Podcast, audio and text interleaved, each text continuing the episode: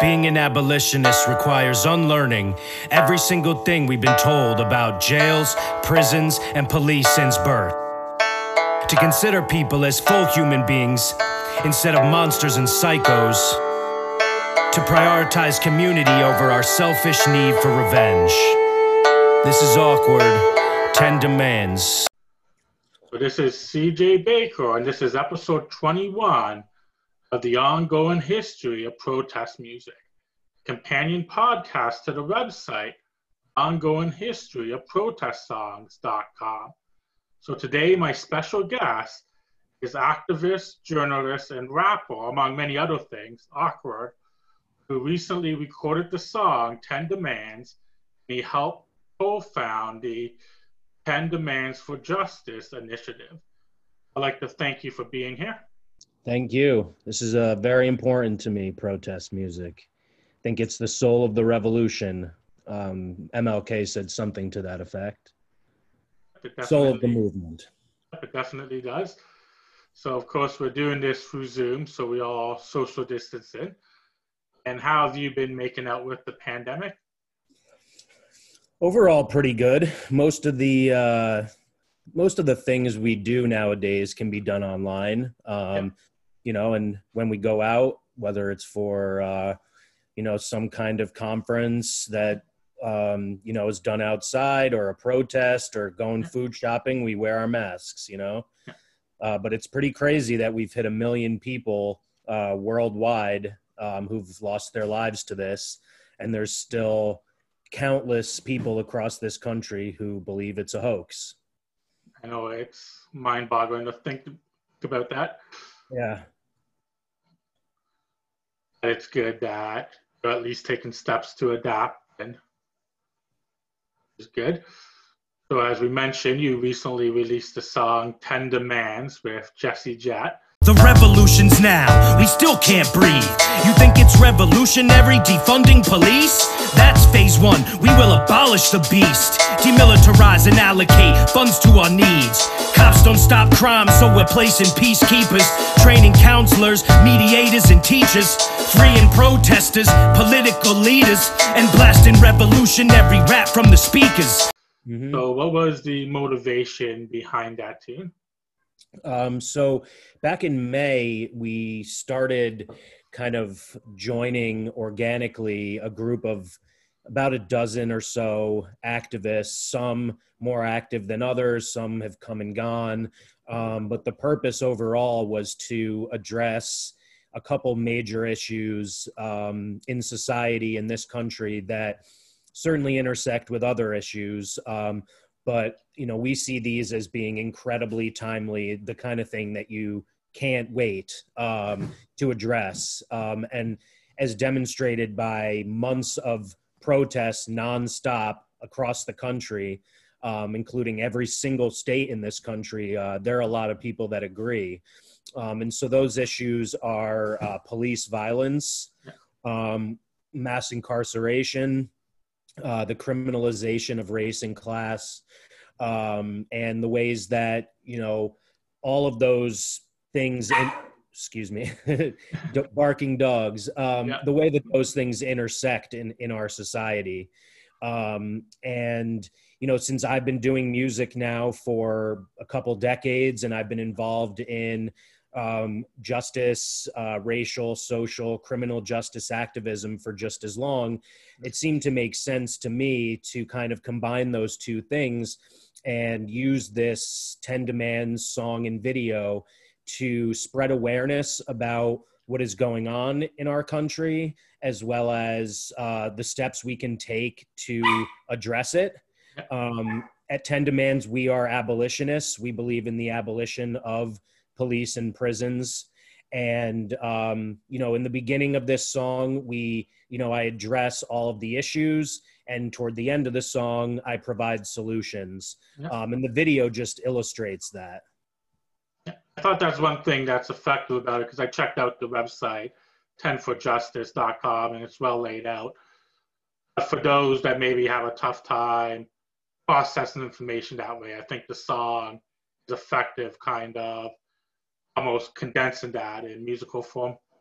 Yeah, and that's you know one of the things that music does really well and has done for for so long. You know, um, as we said at the beginning of this conversation, um, you know, there needs to be soul to a movement, and yeah. music music is that. Um, my songs over the past couple decades have been used in college classrooms, in um, high schools, in teen centers, and at protests um, for unions, for um, freeing Mumia, um, at Occupy Wall Street. Um, you know, and and this is the kind of thing that you know. Also, it's like life imitates art, art imitates life. I actually begin this song um, with "Every city, every town, burn the precinct to the ground." That's that's a protest chant that I've now incorporated into this song. I think that's the thing that, especially because sometimes there's obviously a number of musicians that are involved in activism as well. Yeah. Sometimes we associate it as two different hats. With you, it seems to very much just that. Your music yeah. seems to be an extension of your activism. Yes, absolutely. I, I think um, I was I'm probably most well known um, for my music, um, and there's really no separating the music from the activism. Um, I've done a lot of songs over the years that were not um, explicitly um, political. Yeah. But I think every action, every breath I take is political. The clothes I choose to wear, yeah. the way I talk, where I spend my money, what foods I eat. Um, you know, so if I'm writing a song about um, a relationship, it's still going to be coming from my perspective. Um, so, you know, in, in a way where, you know, you might find a song that has some sexist elements to it. Yeah. Um, you're not going to find that in, in my music because even if I, you know, if I have those feelings, those feelings then are followed up with interesting why am i having those feelings you know yeah. is it fair of me to start thinking all all women are bad because this woman hurt my feelings so that's the kind of stuff in a song that is not overtly political you'll see you know yeah. um and when it comes to politics or you know more overt stuff i've i've touched on everything from um, rape culture to fracking um, to you know um, unequal education. Um, I've talked a lot about um, mass incarceration and police brutality. Um, you know, so when I was approached to get involved in 10 Demands, um, it was a no brainer. Yeah. Um, and it, as, as I said, it really made sense to to lay out this framework in a way that, as you put it, you know, might be easier for some people who don't understand what um, is really going on in this country um, and don't understand what abolition means. So we mentioned that like the 10 demands for justice, and there's, already mentioned like the website 10forjustice.com. Do you want to expand a bit more of the objective of sure. what that initiative and what's involved with the 10 demands? Yeah, absolutely. Um, I'll first start by saying that um, you know the video is on the website, um, and in the description of the video is the link to the song. All of the proceeds from the sale of the song are going to are being split between Black Lives Matter and the movement for Black Lives. Um, however, uh, you know, having said that, um, the criminalization of certain society or of certain communities um, extends beyond African Americans. Um, You know, indigenous peoples are also represented in the 10 demands, um, as are brown people and as are all poor people. Um, you know, in our in our country, you know, it's very clear that you know one in three black boys born today is going to end up incarcerated. Um, black people are 600% more likely to be killed by a police officer. Um, however, you know, it's not just that. Um, yeah. You know, we have 2.5 million people incarcerated in this country, and seven out of 10 of the people in jail have never even been convicted of a crime. Um, you know, we we have entire poor communities who are criminalized and um, arrested for doing things that they're forced to do because as a result of poverty. Um, so what abolition and you know entails is not just getting rid of police and prisons overnight. Um, it essentially starts with what has become somewhat of a popular battle cry these days, which yeah. is a really great step in the right direction, and that's defunding police. Yeah. Only it's not enough to just decrease by 5%. It's not enough to do what they did in New York, which was not defund at all, but simply move resources um, from the police budget to the school budget and continue to militarize public schools. Um, what you need to do is reallocate those resources that are being taken from the police departments and put them in other places.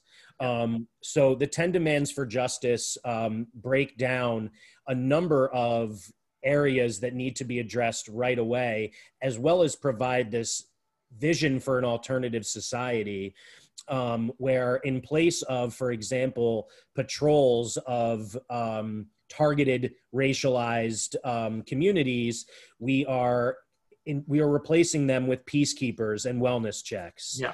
Um, instead of um, mass arresting people, we're decriminalizing poverty, we're decriminalizing the sex trade, um, we're legalizing marijuana, um, we're, we're ending cash bail so that these seven out of 10 people who are not necessarily guilty are not rotting away, um, you know, in jails just waiting to, to go to trial. Um, it, it includes um, ending the death penalty. It includes, um, you know, it, it includes uh, what was the other thing that I was thinking of? Um, well, I mean, one thing that we see all the time now uh, during these protests is yeah. that we are protesting police violence and they're yeah. responding with more violence. Yeah. Um, so one entire um, demand is dedicated to ending all strategic counter-protest violence, and we consider um, unwarranted arrests and dispersals to be violence. So within each demand on the website, you see a very explicit, drawn-out explanation of what we mean for each demand. So for that one, that includes, um, you know, ending all arrests of protesters. It includes freeing um, all of the protesters who are incarcerated and expunging, um, you know, their records. And it includes um, removing the right for police officers to disperse crowds. These are people who um, are are legally, um, you know, coming to a public space. It is written into our constitution. The violence begins when police start beating people and arresting them, for example, for holding a register to vote sign like what happened the other yeah. night in, in Portland. Um, and we also, you know, include um, as part of this, you know, solutions, as, as I said. So, you know, we're not saying remove police and just let people run wild. Yeah. provide a framework for what the alternative would be. And we also provide justification for why this is a better solution.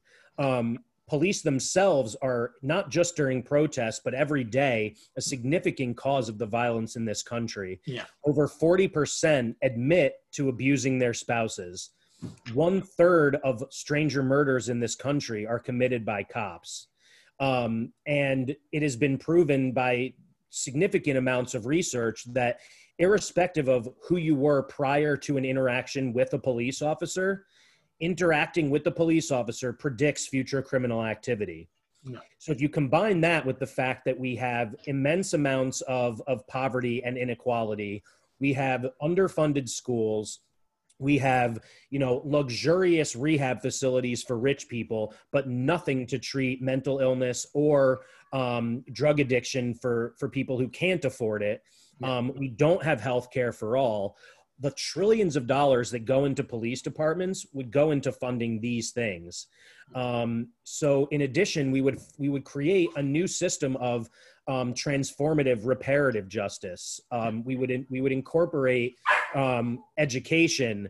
We would incorporate uh, rehabilitation. We would incorporate um, violence prevention. And if a crime still happens, because of course it will happen. It's not going to completely negate crime.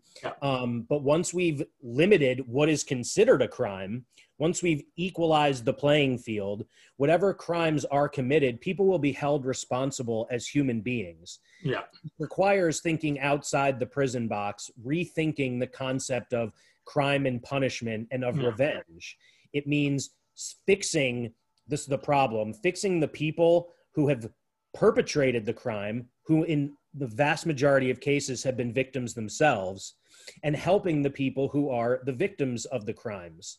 Um, so that through reparative justice, through taking steps to right your wrongs, the everyone is improved. The the entire situation is transformed and the society as a whole is transformed. And I think that's the thing. I know sometimes when people hear the word abolition, initially think it's some kind of wild, radical idea. That's why I like how it's logically presented on the website as a series of steps. So as you mentioned, it's just not a matter of wake up in the morning and absolutely no police and all the criminals are free to go. And Right. It, it- a it- you know, series of steps there. Exactly. People assume that it is this overnight process. And Yeah.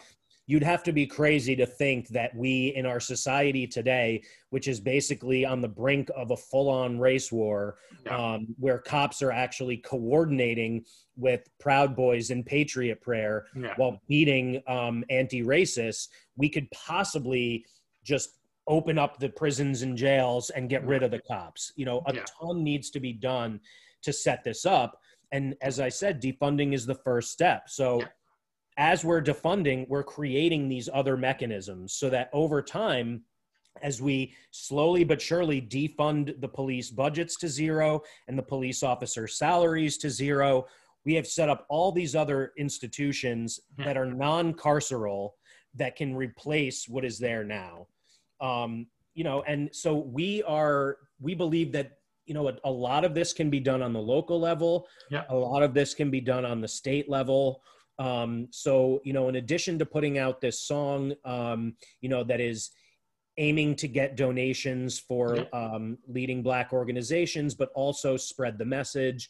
Um, we have distributed flyers to protesters in this country. Um, and we're collecting email addresses for leaders at all stages of government so we can put these demands in front of them. Um, you know, not just the 10 demands themselves, but Yeah. an you know, the website, you know, essentially repurposing the website so that they can see what is what is what each demand entails Yeah. and also what we envision as the alternative. Tons have tons of work has been done for decades um, by people like Angela Davis and Mariame Kaba, and more recently Derecka Purnell. Um, as always, you know, black women are taking the lead and getting little of the credit.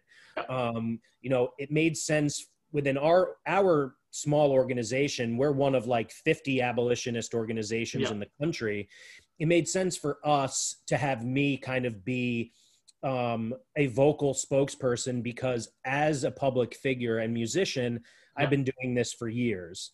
We weren't going to ask someone who doesn't rap to make a rap song. Um, that makes sense. you know, right? But however, um, you know, I'm actually the only person who, and I'm a Jew, but I'm the only white person in the group at all. Um, and so, you know, I have, in a sense, you know, based a lot of what my knowledge is on personal experience as a white person, but you know, also um, or someone who passes as white, um, and you know what I've read. But Yeah. the the input of the of Cheyenne, who's an indigenous woman, the input Yeah. of uh, Patrona, who's a black woman, Yeah. um, has been absolutely critical. You know, they are living this every single day. Their family members are living this every day, and it's life and death. Now, I feel it as strongly as anyone could, but I don't live it. You know, um, and and and that's why it was so important um, for us to base our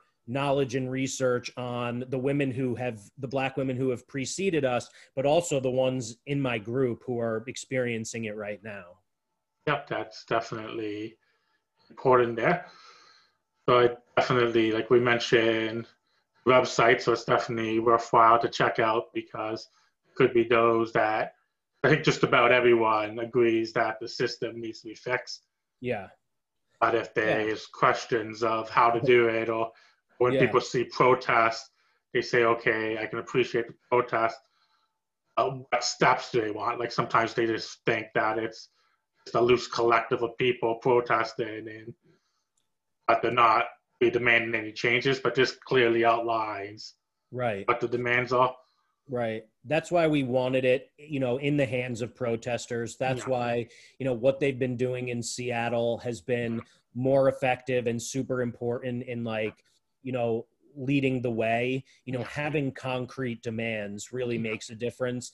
And while you're out on the streets protesting, you also are at board meetings and ma- and putting those demands in front of the city council. Yeah you know um, and then you're also voting for progressive candidates um, you know like jason call in in washington who you know not only support the initiative um, jason for example um, not only endorsed 10 demands but made it his platform for criminal justice. Yeah. Um, you know trying to you know electing cori bush was a was a major victory. She's a black lives matter activist. Yeah um, so we're trying to come at this from all the different angles and to be as organized um, as possible.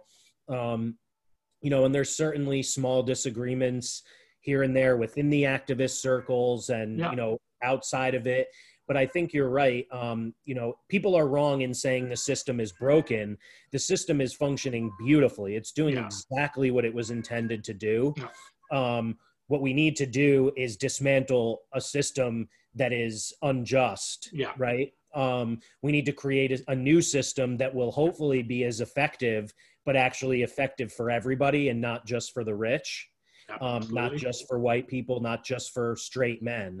Um, you know and i think like you know there's a lot of confusion as you mentioned the protests like um, with with on the one hand Trump saying Antifa is a terrorist organization, meanwhile the FBI is saying Antifa is not a thing at all, um, and and Trump's own um, Department of Homeland Security people telling him that it's the right wing, um, alt right fascists who yeah. are the greatest threat to our safety and and democracy. Yeah. But we we as we always have, we have a media that tells people what they want to tell them, not what's actually true. Yeah. Um, so the misinformation and disinformation is is rampant.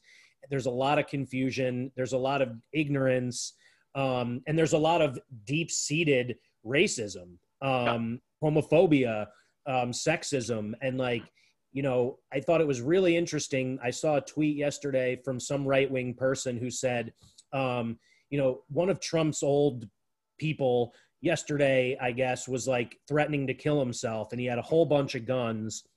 And so the so the cops came, and he was um, talking to one cop peacefully, and then you watch the video. Out of nowhere, a whole bunch of other cops come running in and tackle him.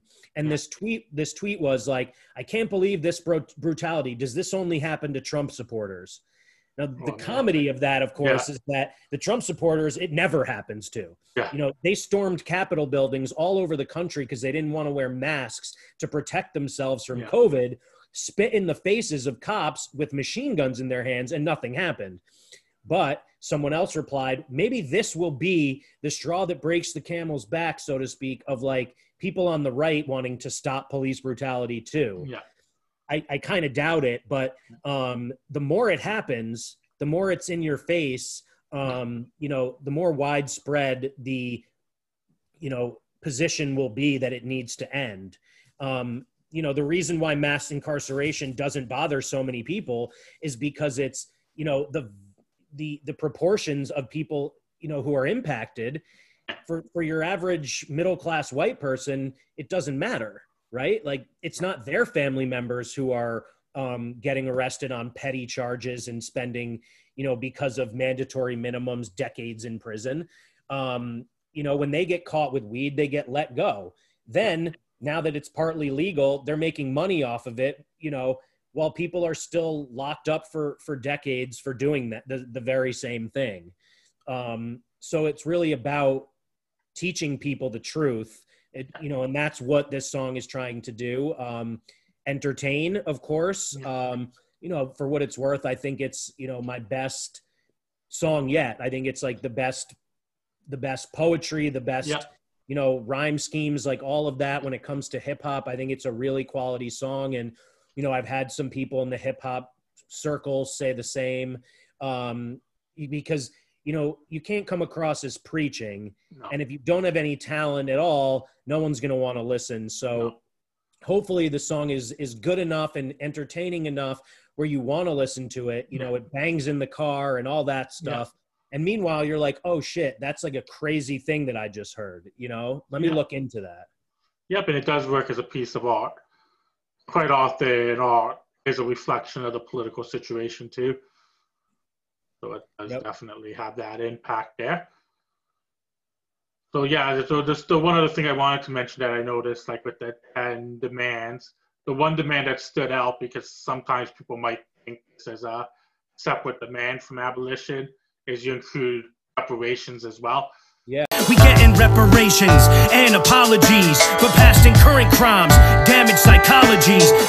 So why was that so important to include that? Yeah, that's a great question. Um, it's one of the things that def that definitely differentiates us from a lot of the other lists of demands. Yeah. Um, that that came from um, the Black and Indigenous people in our organization who were very clear that from their conversations, um, you know, this was something that you know their communities, Yeah. the, that you know that who they've spoken with um, really prioritized. Um, and you know, so it's I guess it's it's not enough to just um, apologize and move on, especially if no changes are going to be made. Um, it's not enough to just apologize and implement the changes. Um, a lot has to be done, and different things um, Yeah. for each of those communities um, to to equalize the playing field. Yeah. Um, you know, the descendants of the African slaves um, have had generations of um, you know persecution since slavery. So they were brought here against their will, you know, and then they had um, the chain gangs, um, you know, and the black codes um, or the slave codes. I mean, then they had Jim Crow, and you know, now we have new slaves with with the prison industrial complex. Yeah. Um, you know, for indigenous people, you know, I, I think it goes without saying, but like we took their land, we Yeah. raped and murdered them, we, s- you know, and then we made these treaties that we didn't follow through on. Um, so, as part of the 10 demands with the reparations, it's a public apology and it's also recognizing in perpetuity all of those treaties, those that were passed and those that weren't. Um, and it's, you know, actual reparations um, for, for Black Americans, for descendants of, of slaves as well. Um, that's really the only way that, you know, we're going to get to the point where um, economically, which is such a big part of this, um, you know, we are considered close to equal or have close to the same opportunities. Um, you know, then when it comes to indigenous people, there's also that, you know, because this was their land first, and, you know, they want sovereignty as well. And on their lands, the, the, those that are remaining, they deserve to be able to police or, you know, how, whatever words you want to use, but manage their own communities. Um, police is probably the opposite of the right word. Um, Yeah. Although, you know, they, you know, as a community, they feel differently about um, policing because of, you know, the situation with um, with rape and and assault and kidnapping that is unique to you know to their community um you know when it comes to to black people in this country um you know there are only three um maybe it's four uh black ceos um in this country. Um the you know the difference in um you know i i, I think like it's it's it's absurd the um the ine- you know inequity in um, hiring practices in in re- in real estate practices um, every every possible way um, in this country uh, that you know enables the you know inequality um, and injustice to continue so um, something like reparations is you know one step in in the right direction. Um, but you know, as we're trying to change so many aspects of you know this society, you know, what goes along with that should also be um, you know the opposite of what Trump just declared was going to happen for government organizations, but diversity and inclusion efforts in, in all companies. Um, because not only are uh, people with African American sounding names not called for interviews, those that somehow get through the cracks and get hired, the vast majority experience, um, you know, uh, some form of uh, discrimination once they're in the workplace. Yeah. So a lot has to be done um, to change all of the mechanisms in this society. And as an abolitionist, you kind of see it all as connected. Um, our healthcare system, our economic system, environmental justice, educational justice, electoral justice. Yeah. You know, the fact that the vast majority of those um, votes that are um, not counted or prevented from happening, those are poor people. Those are people Yeah. of color. You know, it's just piled on. So we need to kind of unpile all of that stuff. And I know here in Canada, our issues are slightly different. Even when you look at, like, for example, we have a terrible track record dealing with the indigenous community. So those questions, quite often, there's discussions about reconciliation, and something where a subject like reparations is a very important topic there as well. These are discussions that need to be had, and I think that's the thing. It's people might think that this is a uniquely U.S. issue, but just about every country, whoever my listeners are listening to this, about every country are dealing with at least some aspects of these issues. Yeah, certainly. I think you know what what really differentiates the U.S. is um, you know the racial element. Yeah. There, you know, there any country with capitalism has the same economic issues. Yeah. You know, any comp- any country that does not have free education and free healthcare is dealing with those issues.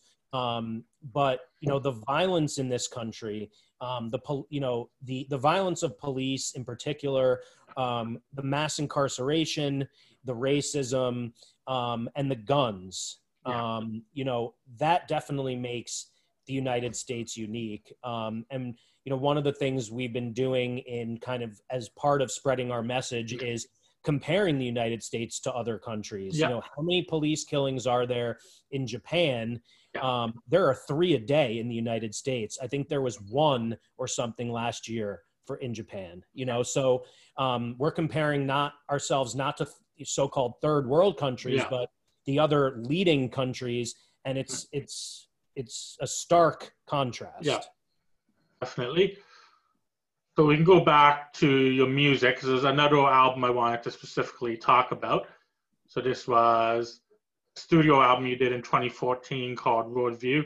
yeah, So this was a definitely an ambitious 100% charity global hip hop project, which I know expanded six continents and 16 countries and took five years to complete. yeah. So what was the motivation behind that album? Um, you know, at the time, one of the things that, uh, I mean, honestly, it all started on MySpace. However, you know, in 2008 or 2009, um, and I was getting people asking me from all over the world to for acapellas so they could create remixes, Oh. and it, it became clear to me just how global hip hop is. Yep. Um, and the power of hip hop to unite us um, internationally as well as you know within this country. Um, and so what I wanted to do was take my first solo um, Yeah. album and and kind of make it an homage to hip hop um, and you know use it to spread awareness about issues that affect the hip hop community um, give back to an organization that you know affects um, people in the communities that birthed hip hop um, and also showcase the global nature of hip hop today um, so it's a very unusual um, solo studio album in that um, there are very few songs where I appear by myself. Yeah. Um, you know, on a lot of the songs, I have other featured artists who are rapping. Um, but as you mentioned, you know, there's six continents and 16 countries involved, and that's all through the production. So I worked with tons of producers, um, you know, in Latin America, in Europe, in Asia, and in Africa, um, you know, to to create this project. And as you can imagine, when you're working across continents with yeah. differing, um, you know, Wi-Fi networks yeah. and and um, political situations yeah. and you know like it, it takes a lot of work it takes a lot of coordination um, a lot of the songs you know i was able to record in person yeah. in the united states with american artists you know in the studio together um, i recorded a few videos or shot yeah. a few videos for that album as well um, one with the late great sean price yeah. Um, and you know so you know so there was some human interaction too but you know it really showed it really was is a great historical piece in evidencing this this transitionary period where nowadays so much music well especially in the midst of covid yeah. um, which we didn't expect at the time of course yeah. so much music is made online so much yeah. music is made by people who are collaborating and have never even met in person and never will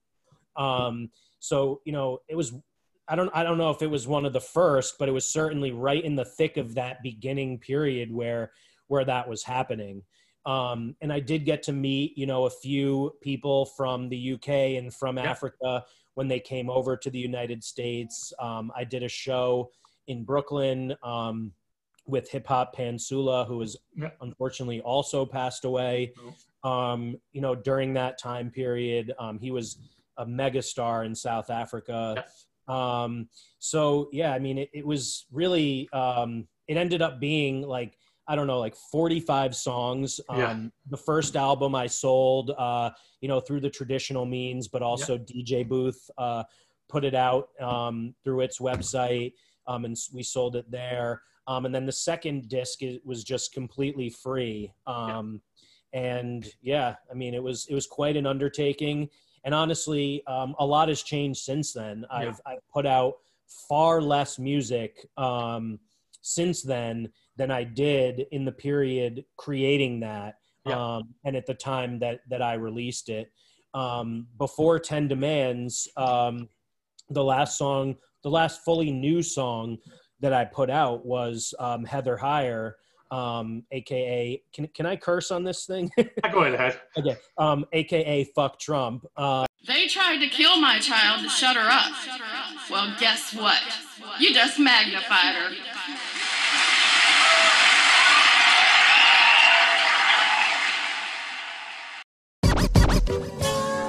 It's me, back. Heather Heyer, rest in power. Nazi punks, fuck off not my president. Um, that I put out uh, a month or less than a month after Charlottesville and the Unite the Right rally. Um, so nowadays, you know, I'm very heavily involved in, you know, activist strategy and organizing. Um, I also do a lot of uh, journalism. I have my own interview show on YouTube. Um, I do a lot of writing um, and marketing stuff. Plus, I have two kids, yeah. um, 11 cats, and two dogs. Yeah, so that's um, a full time job right there. yeah. Um, so it, I'm incredibly busy. And so yeah. I, I really, um, I hope that every song I, I put out now is, you know, my, the highest level of quality that I yeah. personally have the ability to, to do. Um, because it is really thought out. It's really time sensitive. Um, it's, it, it's really purposeful. Um, thankfully now I do finally have my own studio set up. Um, when I moved out, when I when I left New York City um, after Worldview, um, my stuff was all in storage, and um, that certainly played a role too. Um, so now that I have my own studio set up and so many crazy things are happening, I, I, I can't imagine another song won't happen soon. And I'm work and I'm thinking of creating a, uh, an EP possibly with Jesse Jett, okay. um, who uh, produced Ten Demands and sang the chorus. Um, that relationship was so was so smooth, and um, I think he's an amazing singer. Um, so that that could be in the works as well. Um, but certainly, it's you know it's it's hard to juggle all of these different yeah. things, and also to understand you know with my you know who I am and what I, you know the very little kind of um, reach that I do have. Yeah. What's the best way to prioritize my time? Am I yeah. more effective creating 10 demands or am I more effective creating a song about it? Yeah. Um, in this case, I did both. Um, yeah. But, you know, I'm, I'm constantly kind of juggling all of these different responsibilities. And I guess that goes back to the music being an extension of the activism. Yeah, definitely. And when you produce a song, it would definitely serve a specific purpose. Yep, yep, you're absolutely right. But I, but you know, fittingly for um, a podcast and website that hmm. focuses on protest music, yeah. um, there's nothing that I there's nothing that I value more hmm. um, than that contribution I've made. Yeah. Um, and there's nothing I enjoy more than than creating this this political art. Um, yeah. So, you know, unless I lose my voice uh, permanently, I don't think I'll ever stop. And even going back to the album Worldview, there was one collaboration which stood out to me because he's definitely a legend in connection with political hip hop. Is you had a chance to collaborate with KRS One. Yeah, I knew. So what was it like working yeah. with him? Was that kind of an in person, or was that more no. through online? Yeah, that that one was not in person, unfortunately. Um, you know, and also it's it's it's not one of my favorite songs. You know, it's an honor to be able to to work with someone like that. It's an honor to have had Chuck D co-sign my music and and play my stuff on his radio station. Um, you know, because certainly um, I wouldn't be here if it weren't for them. Um, Hip hop and and activism saved my life. Um, I grew up in a in a really rich conservative town um, that was very racist and anti-Semitic, and you know I was working class. I come from a working class Jewish leftist family.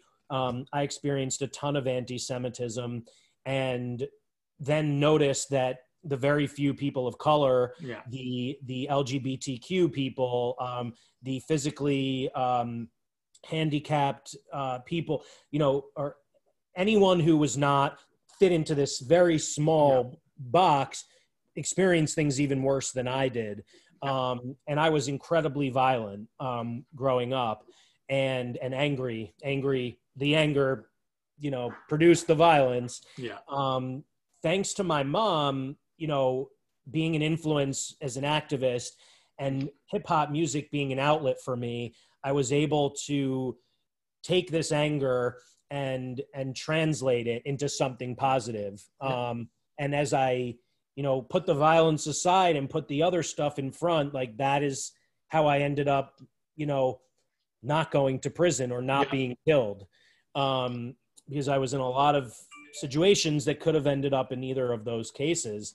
Um, and, you know, so certainly to be able to, you know, to work with any of these artists that helped me grow up and, and, figure out who I was going to be and a, and a positive contributor to society, um, you know, feels absolutely incredible. You know, um, there's there's no question about that. Um, but you know, as you kind of suggested, like being able to have worked with him in person, um, you know, would have been a more visceral experience. Um, so certainly some of the studio time I spent at, at Harry Fraud Studio like working with Sean Price. Yeah. Um, you know, he's an example of someone who was certainly not political in his music, but what he stood for was political because yeah. you know he was kind of the antithesis of the shiny shiny suit P Diddy hip hop like rap music like what he represented was the streets and yeah. what he represented was like what you know struggle and yep. and selling drugs to survive and like you know never leaving brownsville um mm-hmm. you know working with him in person meant more to me probably than working with a legend in political hip hop you know through the internet yeah music can definitely as you mentioned play that important outlet can help us get through different situations. And I think that's something that I think basically any music fan, I think, has experienced that. Like even going back to my own youth with struggling with anger and depression issues, it wasn't for music. I don't know how to get through that. Yep, one hundred percent. And and I was I was there too. There were you know there were years I or not, I shouldn't say years, but there were well there were years where for extended periods of time yeah. I also couldn't get out of bed. You know, yeah. um, and and you know I would say like punk music and hip hop were were there for me. So before we conclude, is there anything else you want to plug or say? No, I you know I guess I would just say that you know I I really value the work that you do. Um, not enough people um, you know shine a light on this kind of music. Um, you know, both with your website and your podcast, um, and the work you do for um, other sites. Um, you know, giving us an opportunity to be seen by more people um, you know, and spread our message further is is greatly appreciated. Um, so thank you. And and then I would just say to to those who are listening, um, it's tenforjustice.com. It's spelled out T E N F O R justice.com. Um, we also have, you know, the usual social handles, and it's uh-huh. 10 demands, um, T E N D E M A N D S. And I am um, Awkword rap on all the socials, A W K W O R D R A P. Um, if you want to ask me any questions about abolition, about uh, my experiences making hip hop music, um, you know, or if you want to help me fight Nazis, um, let me know. That's something we talked about people viewing Antifa as a terrorist organization, but the fact that being anti-fascist is considered radical. I know it's uh, it's unreal, and yeah. you know the amount of uh, the amount of hate that I get. The you know I've been doxxed, I've been threatened, um, you know, and then just the everyday deluge on Twitter. Um, it's amazing how many people I've blocked. You know, it's yeah. not worth engaging with them. Um, you don't even know who they are because they're online, right? Um, yeah but it's it's really it's pretty scary when you think about how many people there are in this country and i'm sure in canada as well. Um, there are you know collectives of anti-fascists in canada as well um, and they exist for a reason. Um, it's it's really important that you know not that we get approval um, from a fascist government but that we fight despite that you yeah. know, because we are on the right side of history. We are the ones who care about justice and equality and and don't want people to be murdered um, by cops and by racists and don't want people rotting in prison. So um, as hard as it gets, you just got to keep your head up and keep going. And you know that's what I try to tell myself. Um, it's hard, you know. I try to separate um, my family life from what I do is Awkword. Um, because I do fear for their for their safety. Um, but you know, we're prepared to to fight back if we need to. Yeah, I guess that'd be the thing is keep doing what we can do. Of course, that's different for each individual. Yeah. Yep. I want to yeah, thank exactly. you Never, for your time. Yeah, don't get down on yourself either. Don't feel like you, you you're not doing enough. What, the, the, what you can do is is what you can do, you know, and every little bit is appreciated. Good, and that's a positive note to end our discussion. Absolutely. So I'll encourage our listeners to check out the 10forjustice.com and to check out the social media handles that you shared with us as well. And thank you again for taking the time to have this discussion with me. Thank you, and be good. Be safe. This concludes episode 21 the ongoing History of Protest Music podcast. Leave any comments or feedback. You can do so at the contact page of the website, Ongoing History Protest Songs.com. You can direct message me at Twitter at Tunes of Protest. Also, I recently started a Patreon at patreon.com slash ongoing history of protest music. Patrons receive exclusive content such as patron only monthly episodes, early access, and exclusive video content. I'd like to thank my special guest, Awkword. Make sure you check out his song, Ten Demands, which can be found at Bandcamp and other streaming services. Also, check out the website, tenforjustice.com. To conclude, we'll play the song Ten Demands featuring Along with Awkword featuring Jesse Jett will play the song in its entirety. Thanks for listening, and please stay safe. Being an abolitionist requires unlearning every single thing we've been told about jails, prisons, and police since birth. To consider people as full human beings instead of monsters and psychos. To prioritize community over our selfish need for revenge.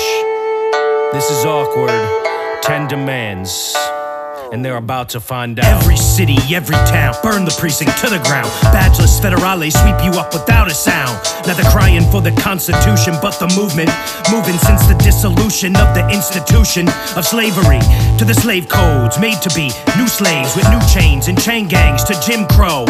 They imputed crime to color, collapsed communities for profit. Stop and frisk on body cams, reforms not for stopping it, but rather rendering a system even more permanent. So the rich rely on cops, and the cops do the murdering. The media reports to ensure the social scare. So everyone fears a world if cops weren't there. Statistics show cops are trained for collecting collars, and punitive systems produce recidivists and dollars. If you're poor, black, and brown, you're born to the siren sound. Tell me how much money are we paying so you'll beat us down? One time I'll say it out loud, honey. To a riot cop, three is a crowd. How much money are we paying right now so you'll beat us down? One time I'll say it out loud, honey. To a riot cop, three is a crowd. How much money are we paying right now so you'll beat us down? How much are we paying for the cops in cages? Patrolling and chasing, turn the block to Hades. Controlling the nation, no pops for babies. We've been selling and throwing rocks for ages. There's no education, so we clock for wages. There's no medication, so there's stock in the basement. No justification, pop with no hesitation. No reparations, so we fight the enslavement. One time I'll say it out loud, honey. To a riot cop, three is a crowd. How much money are we paying right now so you'll beat us down? One time I'll say it out loud, honey. Two a riot cop, three is a crowd. How much money are we paying right now so you'll beat us down? The revolution's now, we still can't breathe. You think it's revolutionary defunding police? That's phase one, we will abolish the beast. Demilitarize and allocate funds to our needs. Cops don't stop crime, so we're placing peacekeepers, training counselors, mediators, and teachers, freeing protesters, political leaders, and blasting revolutionary rap from the speakers. We getting reparations and apologies for past and current crimes, damaged psychologies. The war on drugs is over, watch the drop in all the robberies. Close the jails and prisons, equalized economy. Try to try me, and we could still be enemies in this new society without the death penalty. No illegal immigrants, no victims in the pens, no corporate profiting, no crime and punishment. We'll tend to mental ailments, apply an intervention, ending the surveillance, denying all detention, rebuilding our communities, village by village. It's time to check your white male heterosexual privilege. One time I'll say it out loud, honey. Two a riot cop, three is a crowd. How much money are we paying right now so you'll beat us down? One time I'll say it out loud, honey. To a riot cop, three is a crowd. How much money are we paying right now so you'll beat us down?